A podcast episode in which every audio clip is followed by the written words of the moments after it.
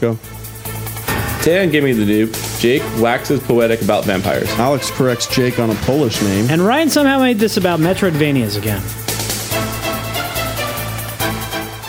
Hey folks, thanks for listening to Gaming of the Noob. Check out our live podcast stream on Monday nights at 6:30 p.m. Pacific at twitch.tv slash gaming of the noob. What could go wrong? And while you're at it, go to gamingoutfitters.com and put in the coupon code GOTN at checkout for 20% off your order. What a deal! Peace, guys. Yeah, baby.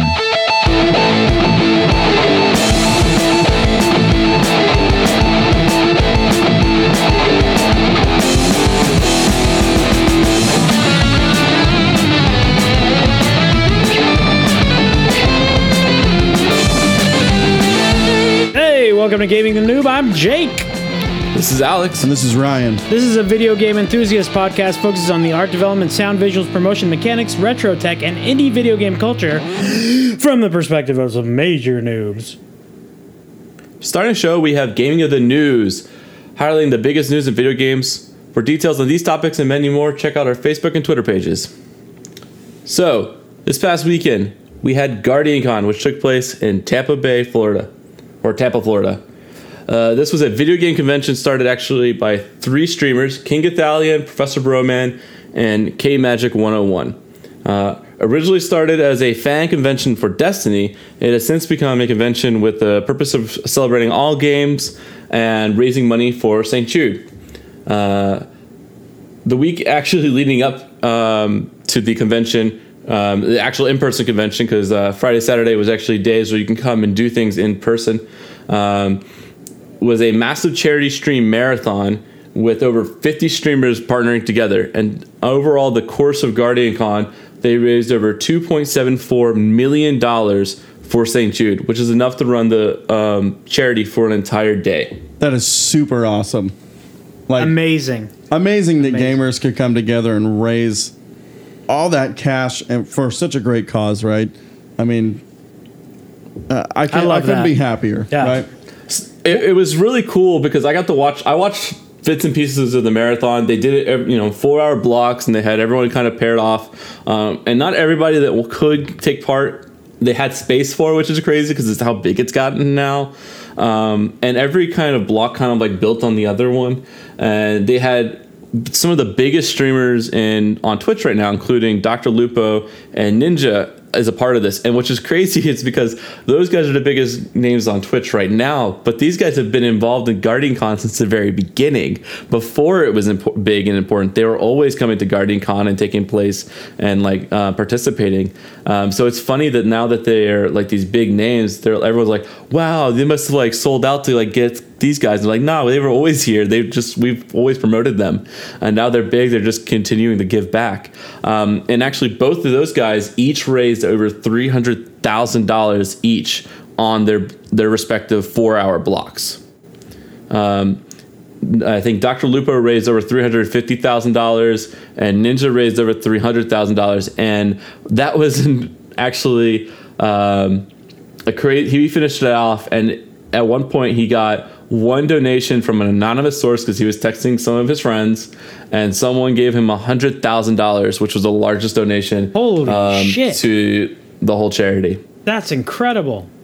So that was either Drake or Marshmello, if I had to guess. But either way, it was although it was going to charity, it was a really cool thing, and they were they were put their last it was the last push to get to that two point seven four, which was their goal from the very beginning, so that they could um, run the charity for a single day. And uh, Professor Broman, who I actually got to meet in person recently uh, when he came to her, a business trip in North Carolina, Nice. um, was actually saying um, how his goal in the long term as Guardian Con continues to grow is that he wants um, Guardian Con to contribute up to 10% of St. Jude's um, yearly running um, uh, budget um, in the long term. So that's like uh, That's That's incredible. hundred thousand pretty something. aggressive right there, 120,000 I like it. Yeah, so he wants it to keep growing and they so they they run this charity bit for like over the course of a year so when august ticks over that's when the next one starts and then it finalizes in guardian con so you can actually go right now um, if you want to contribute to this year's um, promotion uh, of guardian con you can actually go to guardian con as just spelled as, as it sounds uh, dot co and you can uh, donate there and then uh, all the money goes to st jude That's awesome. Pretty cool. Next up, in the shared history of movies and video games, there has never really been a great video game movie. Don't ever say Super Mario Brothers. There are many that tried, some that became memes and other abominations, but a good one. It's like the hopes of there becoming being a Half-Life 3, but sometimes dreams come true. A fan made video just dropped on YouTube, and I believe it was this morning, for Uncharted, which is 14 minutes long, eh, and is actually really good, and it stars the one and only Nathan Fillion. I'm going to toss this on here for people because this is awesome. ever since I played the original Uncharted, I've only ever thought Nathan Drake was Nathan Fillion. I know he's vo- voiced by Nolan North, but his lines and everything about him is it's Nathan Fillion. That's just just his character. Um, but he's even said in like uh, other interviews, he's actually just feels like he's too old. He's missed his prime to to even play this character. But somehow they, they got him to, and it look he looks great. The video that we have currently playing in the background is the action sequence. Looks like it came straight out of the game, and he looks great for the role. Um, Oh, he's got the, fa- And- the facial features down and everything, the, the, little reactions, the and- smirk, and I mean, you can't It's really so hear good. the dialogue, but I can only imagine. And Nathan Fillion is is the perfect person for that kind of dialogue. Wow, that jump! That was a heck of a jump. you know what? I- it's fuck him. He's not too old. Yeah, Shut seriously. Quit your bitching. he's the one who said it. I never said it. yeah, but seriously, like you're not too old. You know what it Just is? cut it is out. he's throwing the fans a bone. He's basically like, "Yeah, I'll do this, but I'm not doing a movie because it's just too much." I'm not doing a movie. That's basically what it is. Exactly. it looks great. Um, I I want to see how it works out because it was a fan made thing and it wasn't for money or anything like that. Um, it it's really great. Um, I would like to see Marky Mark try to follow that up. really, that's what you got. He's like, mic drop, Marky Mark, bitch. Why are people still calling poor Mark Wahlberg Marky Mark? He's been trying to scrape that label off for a long time, and it just won't leave. him. Nobody even listens to the Funky Bunch anymore. Oh. Honestly, like the and and you know what the you know what it is? You know, he's actually a good actor. I, I enjoy him. I do His too. his his, por- his portrayal in uh, The Departed was fucking phenomenal. Four Look, Brothers his too best was a really his good best action movie. acting was on SNL when he played himself talking to animals. Say hello to your mother. no, I, I mean I love Mark Wahlberg, but I mean I just love calling him Marky Mark because it's a reference that most people like. If they don't get it, it's just so funny. Well, did you ever did you ever see Rockstar? I really love that movie, Rockstar. Um, but uh, he plays a rocker in it, and they have uh, an outtake at the very end of it where they play over the loudspeaker, not this imaginary band, but they play the fucking Marky Mark song, and it is great. So while I read this news, I would advise you to take Sparrow outside because I think she needs to go. Okay, all right, that sounds good. So, Saudi Arabia Saudi Arabia has announced that it is banning a long list of popular games. Um, this news comes from a news report that comes directly from the Associated Press, so we know that it's relatively legitimate. Well, it is legitimate. It's it's AP. They don't get things wrong, and if they do, they they always retract. So the list of banned games includes. I'm gonna stay calm. GTA 5, The Witcher, and Assassin's Creed 2.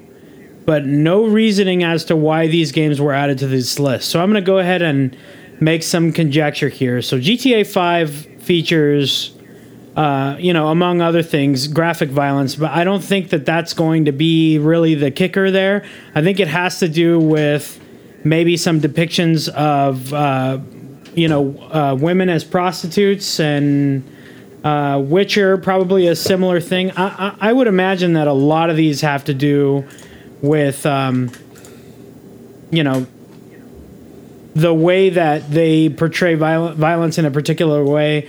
And it is due to two children killing themselves after playing uh, the social game Blue Whale. And Blue Whale has nothing to do with these other games that are being banned per se directly. Right. But, you know, you, popular media, uh, we've talked about this, we beat a dead horse. Popular media always gets blamed for whatever is going on in the world, and this is another example of that. Um, not really much else to say besides that. Um, so I think we can probably move on. It's a it's a very regressive area of the world, and yeah, as you as you already pointed out, the mostly probably the nudity and violence are the reason. Yeah, I mean, I'm surprised those three games that are listed there ever made it in to begin with. So Right? So moving on. Today's show topic is Legacy of Kain and the whole mess behind how it happened, what happened, etc. So we're going to be talking about the perspective of the game from the very beginning, which starts with Crystal Dynamics. Uh, it's an American video game developer that was founded in 1992 by Sega veterans Judy Lang, Madeline Canepa, and Dave Morse. Based in the San Francisco Bay Area, and it was eventually acquired in 1998 by Eidos Interactive. And then Square Enix acquired Eidos. Eidos. I always pronounce it Eidos. Okay. I don't know. It might be Eidos. Uh, in 2009, it became a subsidiary of Square Enix. Crystal Dynamics was the first licensed developer for 3DO. Do you remember the 3DO? Yeah, I had a 3DO for a minute. No way, you did not have a 3DO. That's awesome. Yeah, pretty cool. Uh, well, it seemed pretty cool at the time, but it for sure was an inferior video game system. So I just got my uh, laser fixed. Uh, this is a complete tangent, but I, th- I think it's relevant to the 3DO. Uh, I got my laser replaced on my PS3, and over at Game Trader, they had a 3DO in the display case, and I was like, oh my god! I'd never physically seen one because, you know, I was like this big, and yeah, anyway. So, back to the task at hand. Uh, the company's mascot uh, for Crystal for the 3DO uh, was the video game character Gex the Gecko until 2000. Was that Crystal Dynamics? That was their Yeah, mascot? Crystal Dynamics. Okay. is that after Geico became pig? Yeah. That was well mean, the before. That was well up. before Geico. Gex is the proto Geico. Gecko. I know, but In fact, until they 2000, which is about used the right time. The Gex the Gecko for Ge- for Geico. Maybe, yeah, I wouldn't be That is a lot of G's right there. Gex the Geico Gecko. Gex the Geico. What the fuck? Okay. However, you can't tell the story of Kain without talking about Silicon Knights, who got their start making real-time strategy action hybrid games for computers, but ended their PC development with Blood Omen: Legacy of Kain in 1996. So since that time, uh, Silicon Knights has moved into creating uh, PC games for uh, console titles. Wow. In 2000, Silicon Knights was signed by Nintendo to create games exclusively for its consoles, during which time it produced Eternal Darkness Sanity's Requiem, which is one of my favorite games of all such a time. good game. I think we actually talked about it before with the unique mechanics Yeah. episode. So if you want to hear Yeah. more about uh, Eternal Darkness, uh, check out that episode. It was fantastic. Um, together with Nintendo, Silicon Knights worked with Konami, which is interesting, to create Metal Gear Solid: The Twin Snakes, but ultimately ended that exclusivity deal. Shortly after, it partnered with publisher Microsoft Game Studios for Too Human on the Xbox 360, which came out in 2008. Now, Do you back remember to the that first game? one. Did No, either do of you you guys play Human? the Twin Snakes? Uh, yeah, very briefly. I didn't super get into it. Okay, so I, I have it on the, the Metal Gear Solid collection, but I've never played it because it was one of the older ones, and I was like, I'm not going to go play the, the controls. oh my god. Okay, so you have you played Metal Gear Solid? Yes, That's I the played Metal Gear game. Solid, and I played I played Metal uh, Metal Gear. Okay, so Metal thought- Gear I Solid Twin Snakes is was in the Twin the Snakes. two. The Twin Snakes is a remake of Metal Gear Solid they did for the GameCube that added uh, first-person view uh, and some other mechanics that uh, Metal Gear Solid 2 had, and it basically broke Metal Gear Solid because like. How how easy is the fight against Revolver Ocelot if you can just aim at him? Yeah. as he's running around rather than having to chase him down. Oh, by the way, uh, that episode where we talked about Eternal Darkness, San- Sanity's Requiem was episode 34, Unique Mechanics. Sorry. Back to. It's all good, man. Yeah. Um, so maybe one of these nights we could possibly throw that on there. I still have my GameCube uh, uh, game for that. I need to get my copy of Eternal Darkness back from Joel, but. Yes. But for sure, yeah, we should. Oh, I would I'd love, to, revisit that again. The unfortunate thing is it kind of had a self-contained storyline, Yeah. but I feel like you could do it again. Anyway, moving on. Uh, I just want to quickly jump in here because we we mentioned Too Human, which is the most iconic Silicon Knights game I can think of, because I think that's when they like dissolved right after that, right? I mean, for, for your Shortly generation, probably. Yeah. so I I love what Too Human was trying to do. It was there was a little clunkiness to the game, but it was a really cool action RPG um, on the 360 era, and I wish they would bring something similar to that back to like the current generation games. Um, it was a really cool art style and like uh, sci. It was like um, uh, Valkyries meets like you know so Norse gods and stuff like that meets like sci-fi and stuff like that. It was this really cool meshing of like a bunch of different things. I like that game. It's like from an aesthetic point. David played it a lot, and it was really really cool. So, Ryan, I'm going to stop you in your tracks. Okay. I sense your frustration. Okay. and I echo it, but I don't think this is What's a negative wrong? thing in the sense that Alex is just a younger. I mean, we've we, we've beat a, a horse into the ground. Alex hasn't played the games that we have, you know, and he just by virtue of him being younger than us, to him. Spoiler: I haven't played Legacy he didn't have either. access so. to you know like such great games like these when we couldn't rely on graphics. They had to rely on like engaging mechanics and storyline and great music. So like Too And Human, rocks and I did end up playing Too Human, and I told you earlier, like Mm-hmm. I thought it was cool, but this is a perfect illustration of like maybe some of our audience are in the same boat as Alex in the sense that they haven't gotten access to these great games that we've played in the past just because they're old. I, I do have to laugh about the fact that he the reason I was like is because he's talking about how this was their what what what was the verbiage he used Most iconic. most iconic and they spawned a five game saga with so with Legacy of Kain We're gonna get into it. We're Okay. gonna get into it. So, Alex, Yes. please continue. to to finish, I so if you were to ask me wh- what Silicon Knights made before they dissolved, Oh, I would say this, okay. Too Human. But when you guys asked me, "Hey, we're going to do this podcast this week. We're going to do it on Legacy of Kain," I was like, "What is that?" so. I mean that's the purpose. I mean, I mean, we're I mean, we're gonna keep going through the rest of this podcast, and that's what we're gonna like. We're gonna inform everybody else and myself uh, more about Legacy of Kain. It's your topping, talking point, Alex. Oh, it is my talking point. Fun about that.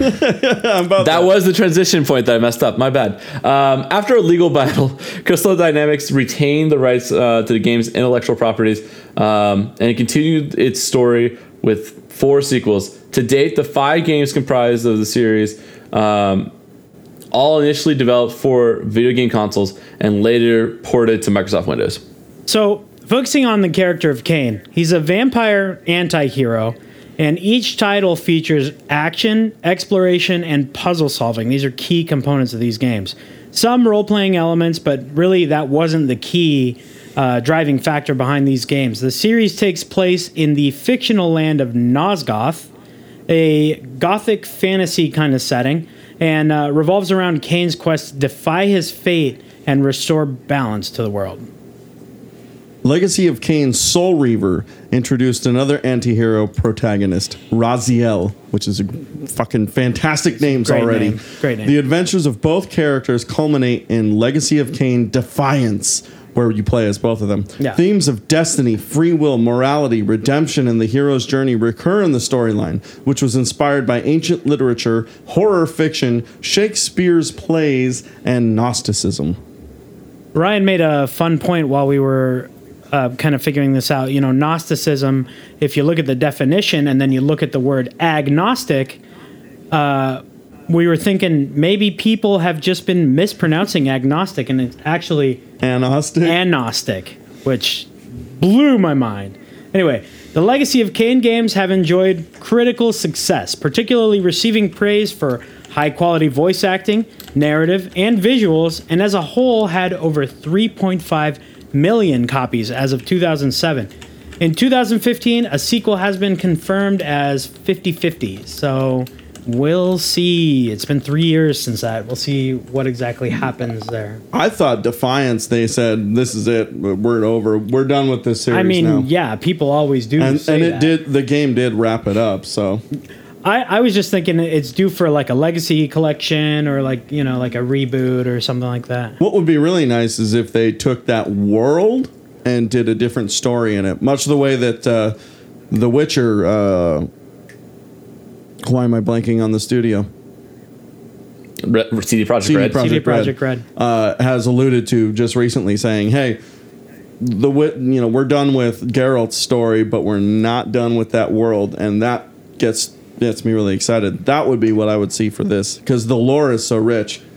Uh, the the Legacy of Kain games fall into the action adventure genre, utilizing a balance of action, puzzle solving, and exploration. Starting from Soul Reaver, uh, interesting. It actually started in Blood Omen, but Soul Reaver is when it went into the third the uh, the 3D realm. Uh, the series also features platforming elements from a 3D third person perspective. Blood Omen and Soul Reaver employ an open world system in the style of Legend of Zelda and Super Mario 64. The latter three games are divided into chapters and are more linear in progression. So, as the player solves these, you know, kind of pivotal puzzles or defeats bosses, they end up getting new weapons and abilities like telekinesis, shape shifting, mind control, and other magical spells that allow them to access more of the locked corners of these realms that you're kind of exploring, giving them a really strong Metroidvania type of feel, but in a sort of a 3D type of way. So, you could consider, although. Um, what's the 3D Me- Metroid Prime? Is it just Metroid Prime? Metroid Prime Yeah. are the ones that So are first Prime. people thought that Metroid Prime was the first kind of like Metroidvania in a 3D space, but it actually these concepts were explored a lot earlier and probably not first in uh, Soul Reaver: Legacy Right. of Kain, but very popularized in Soul Reaver and or Legacy of Kain. So one of the unique mechanics that set this game apart that they established in the main characters is that the health of the main character would constantly decline as they progress. So you're always having to feed, uh, whether that's on uh, Kain must consume blood to, to sustain strength, and Raziel has to has to sip souls, which is so fucking awesome. so cool. their life, and also a thing that stuck out to me about this mechanic was uh, during nighttime, Kain's during Blood Omen, obviously. During nighttime, Kain's light health would. I can't remember if it would cease going down or if it would go down more slowly. But during the daytime, it would rapidly go down. Not not so much that you're like, oh my gosh, always worrying about your health, but at least you know you could tell. Uh, and you'd go through villages and and you could choose to just suck a little bit of the health of Or or or you could just freaking slam on the O button a bunch of times and just suck everybody's fucking blood from the, from the village. It's insane. Ah, and it's such so satisfying like- like the trail of blood flying towards you. It's oh, it's great. Uh, where were we? Uh, Souls. Yes, so you have to constantly drink blood or uh, s- suck souls, uh, prompting combat, which focuses on hack and slash techniques and allows the player to kill and feed from enemies, forcing that player's hand and engaging with enemies to sustain themselves. A concept that has been more recently popularized in hit titles like Hollow Knight or, or the Dark Souls games.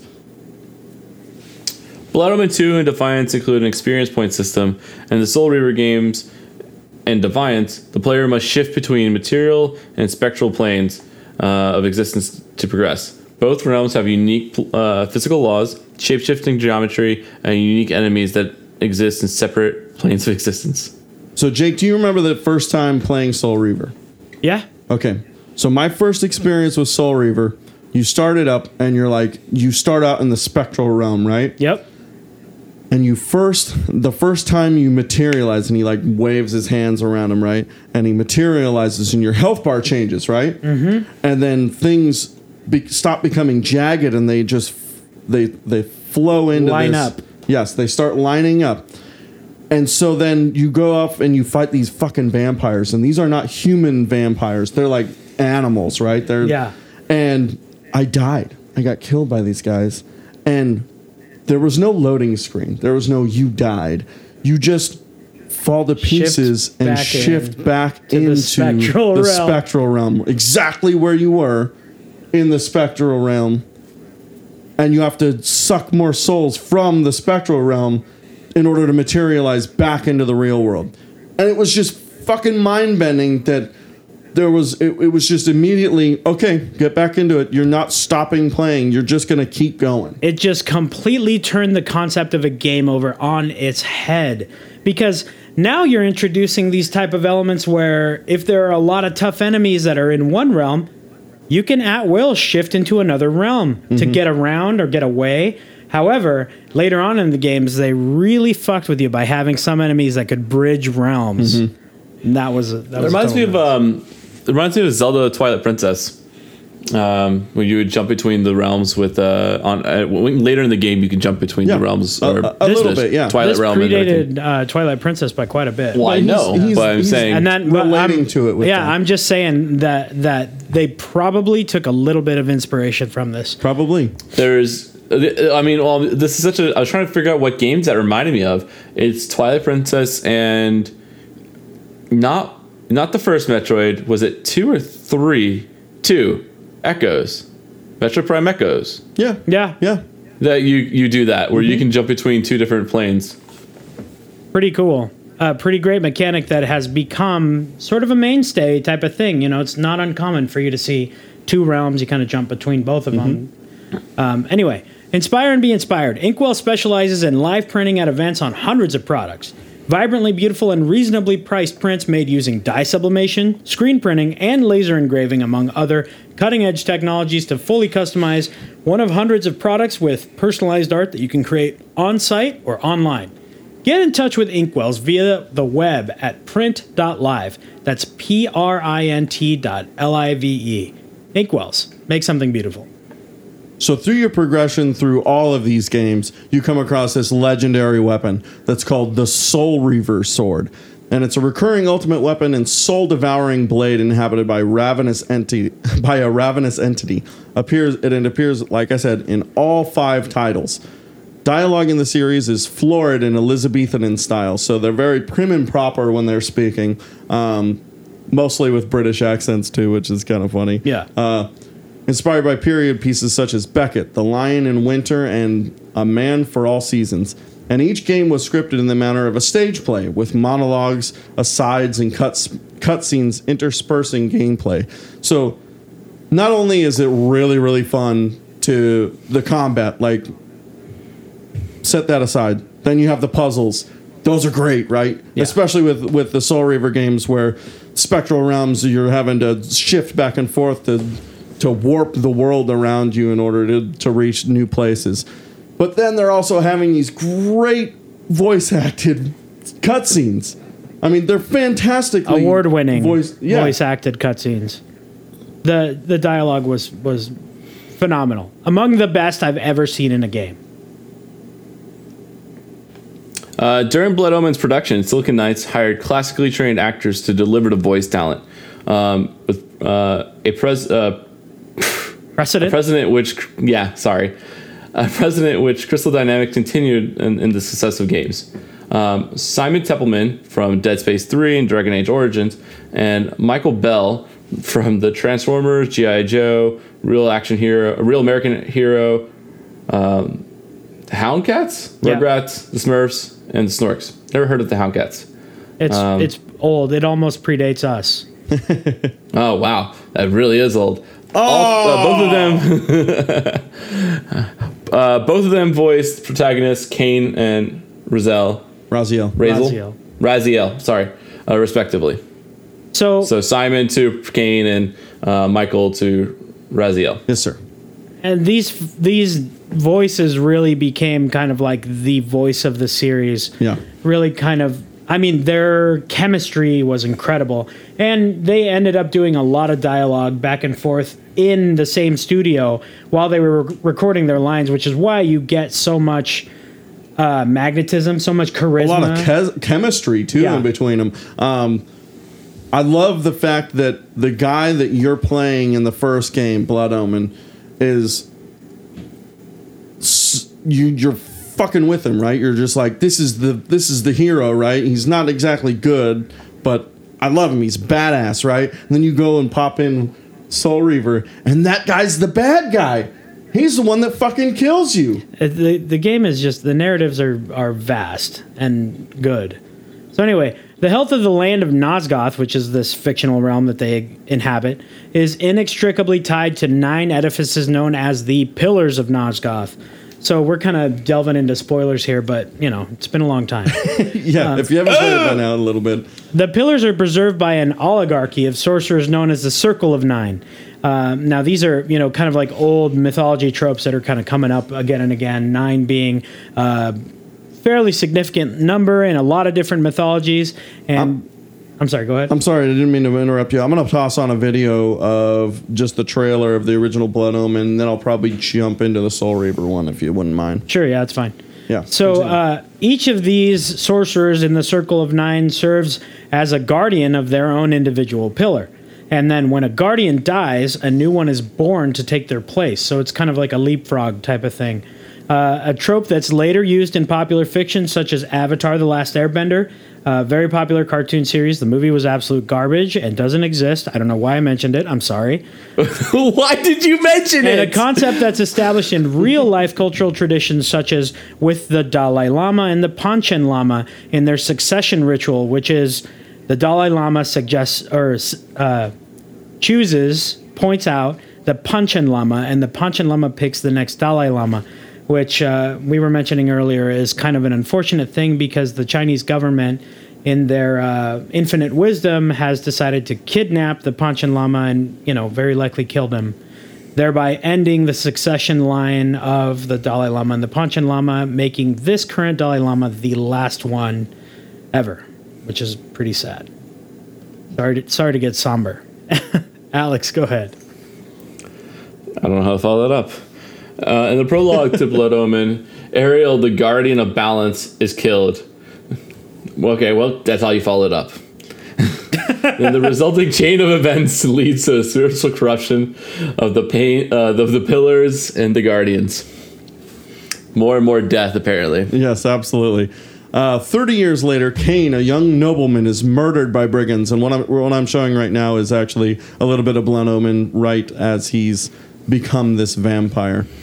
Uh, and resurrected as a vampire by a necromancer, Mortanius, which we're actually seeing right now, uh, directed by uh, directed by Mortanius and the Spectre of Ariel. He tracks down and kills the Guardians in hope of re- attaining revenge and a cure to his vampirism. But slowly, he begins to embrace his new power. Each of the Legacy of games contains distinct themes and dilemmas, but their overarching philosophical topic involves fatalism and man's struggle for free will. Blood Omen was intended to ask, What is evil?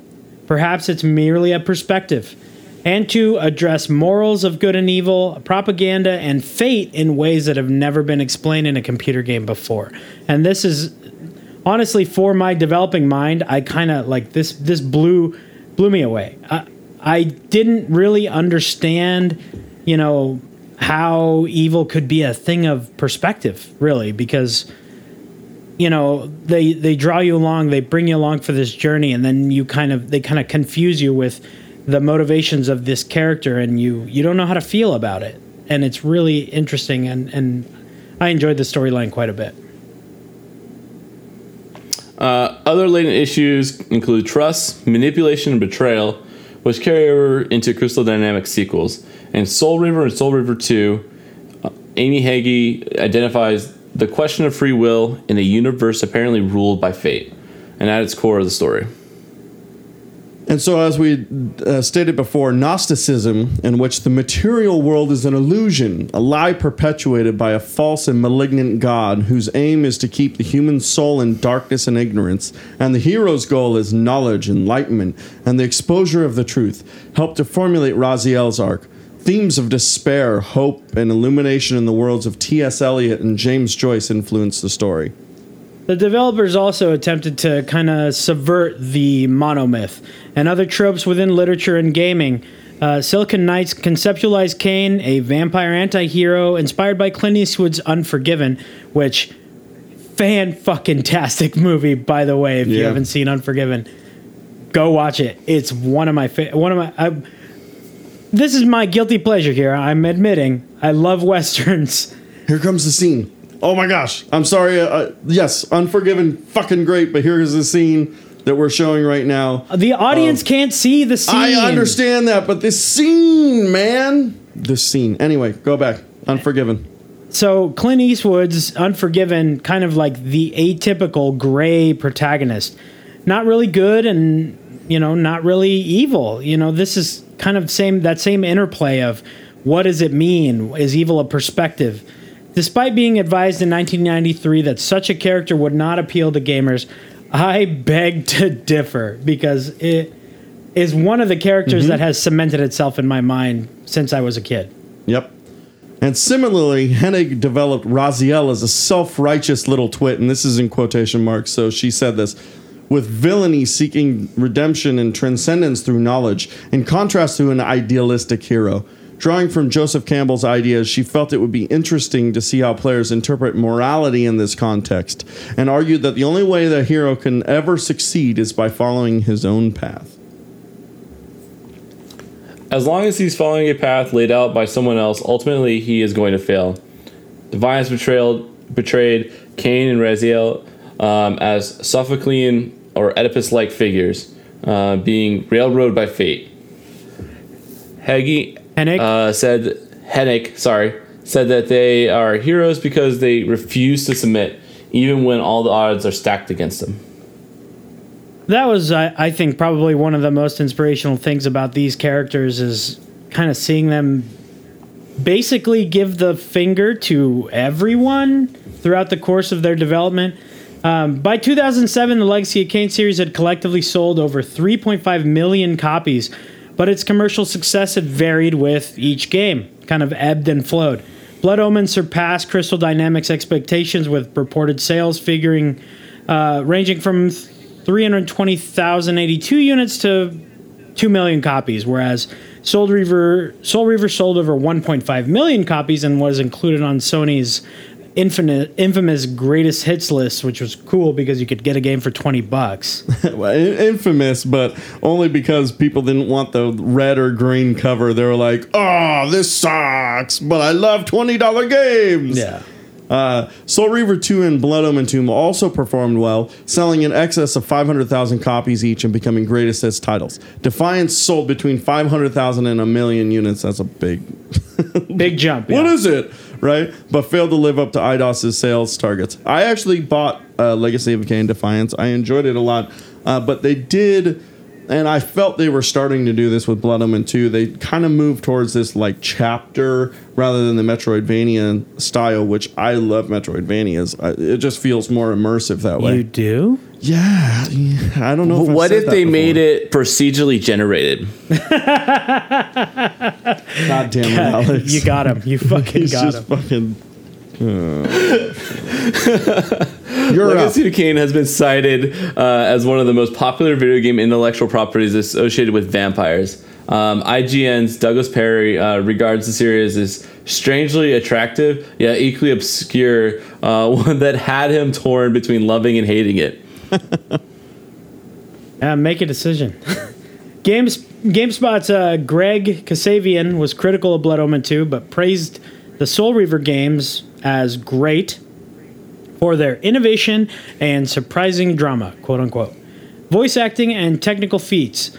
Um, Matt Clemens of Computer and Video Games said that the series had engaging narrative, impressive cinematic sequences, and fluid combat, calling Soul Reaver a quote unquote absolute classic.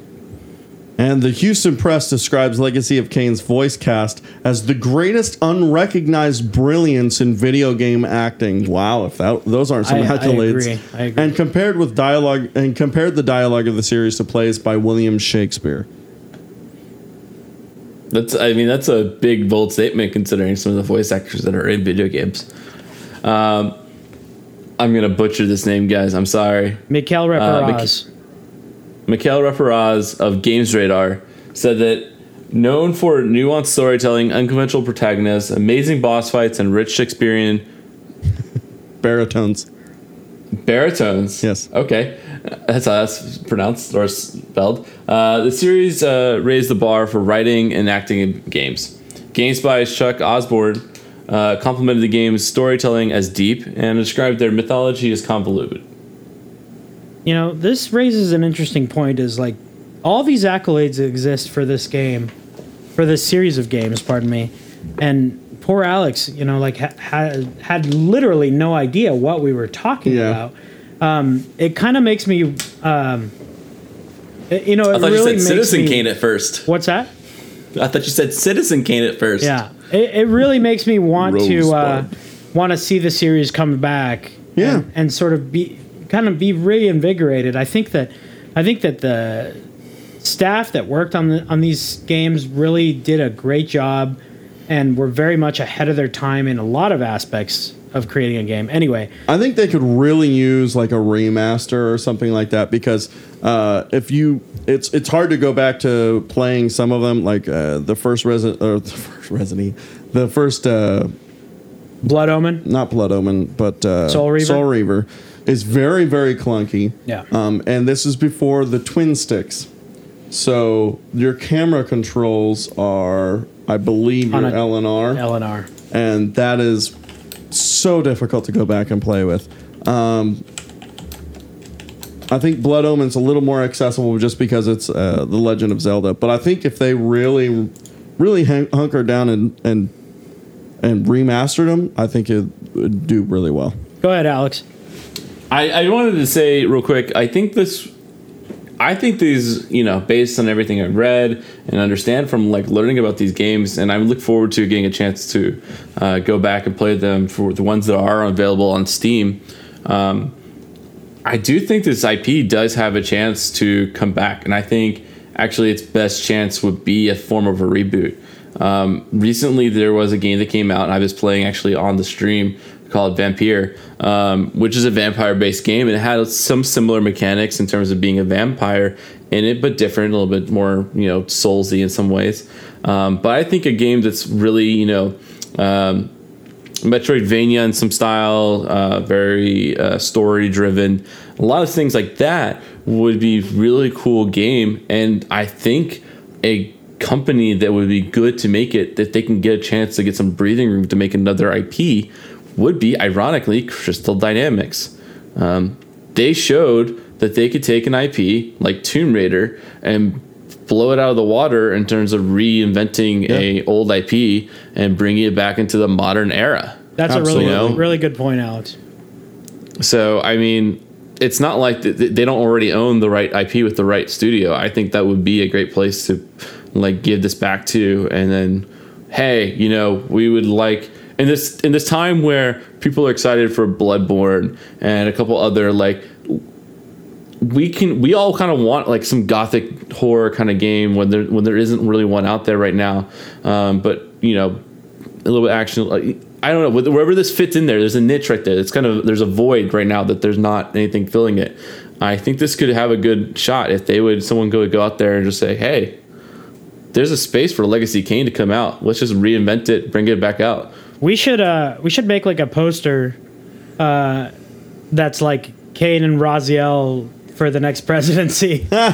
or like uh you know like uh Kain for president, something like that. There I you don't know. go. Make some stickers. just go pick it uh, crystal dynamics Yeah. is uh Do a grassroots uh I like it. effort. Anyway, in 1998, this is kind of a little bit of the sad, sad part of the story. Uh, Silicon Knights, which originally developed uh, these games in series, filed suit against Crystal Dynamics for the rights to the Legacy of Kain IP, requesting an injunction to prevent Crystal Dynamics from marketing the sequel.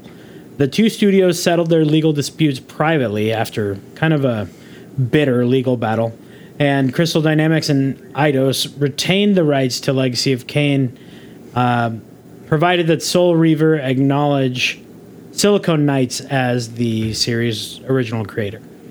So, kind of a an afterthought of an acknowledgement. it's an unfortunate deal, but you know this is the way these things kind of go. The typically the entity with more money or more power or influence ends up taking control. Yeah.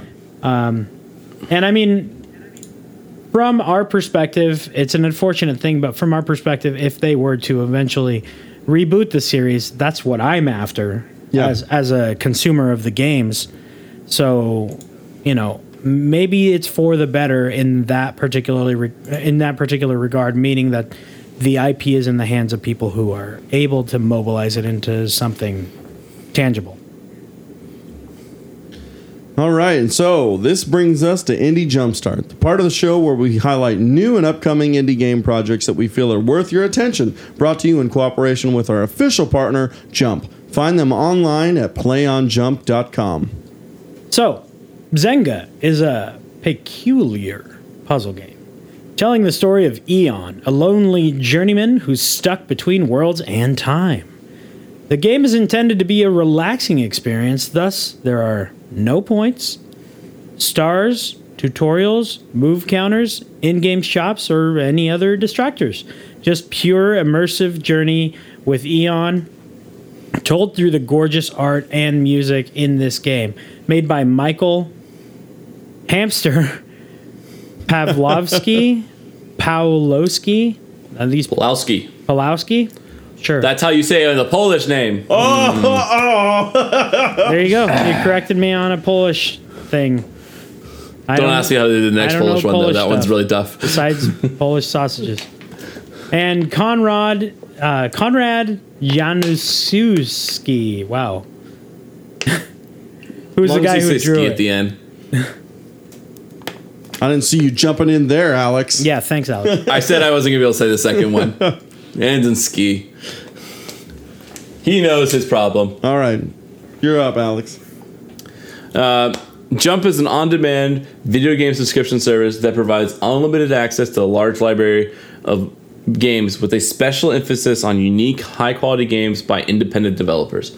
With 14 free days to start, subscribers can check out the high-quality and game-breaking, game groundbreaking video games offerings without a commitment to buy. And they're also game-breaking. So we got a little bit of a mystery for next week's episode, uh, which we will not get into. So you're gonna have to just tune in, and I promise that it's not because we haven't thought of what the episode will be about yet. it's definitely just a surprise and a mystery that we will not tell you. So that's our show for today. Thank you for listening. Um, if you like what you hear, then please take a moment to rate and review us on iTunes. Our goal is to provide a platform for like minded content creators, and those help so much. Uh, send feedback, praise, and suggestions to gamingofthenoob at gmail.com and find us on SoundCloud, Facebook, Twitch, and Twitter. Tweet me at Jake Baez and the show at Gaming of the Noob. Alex, Ryan, where can we find you online? You can find me at Darkwing6723 on Twitter. And you can find me at Ryan John 7R. Thank you so much. See you next time.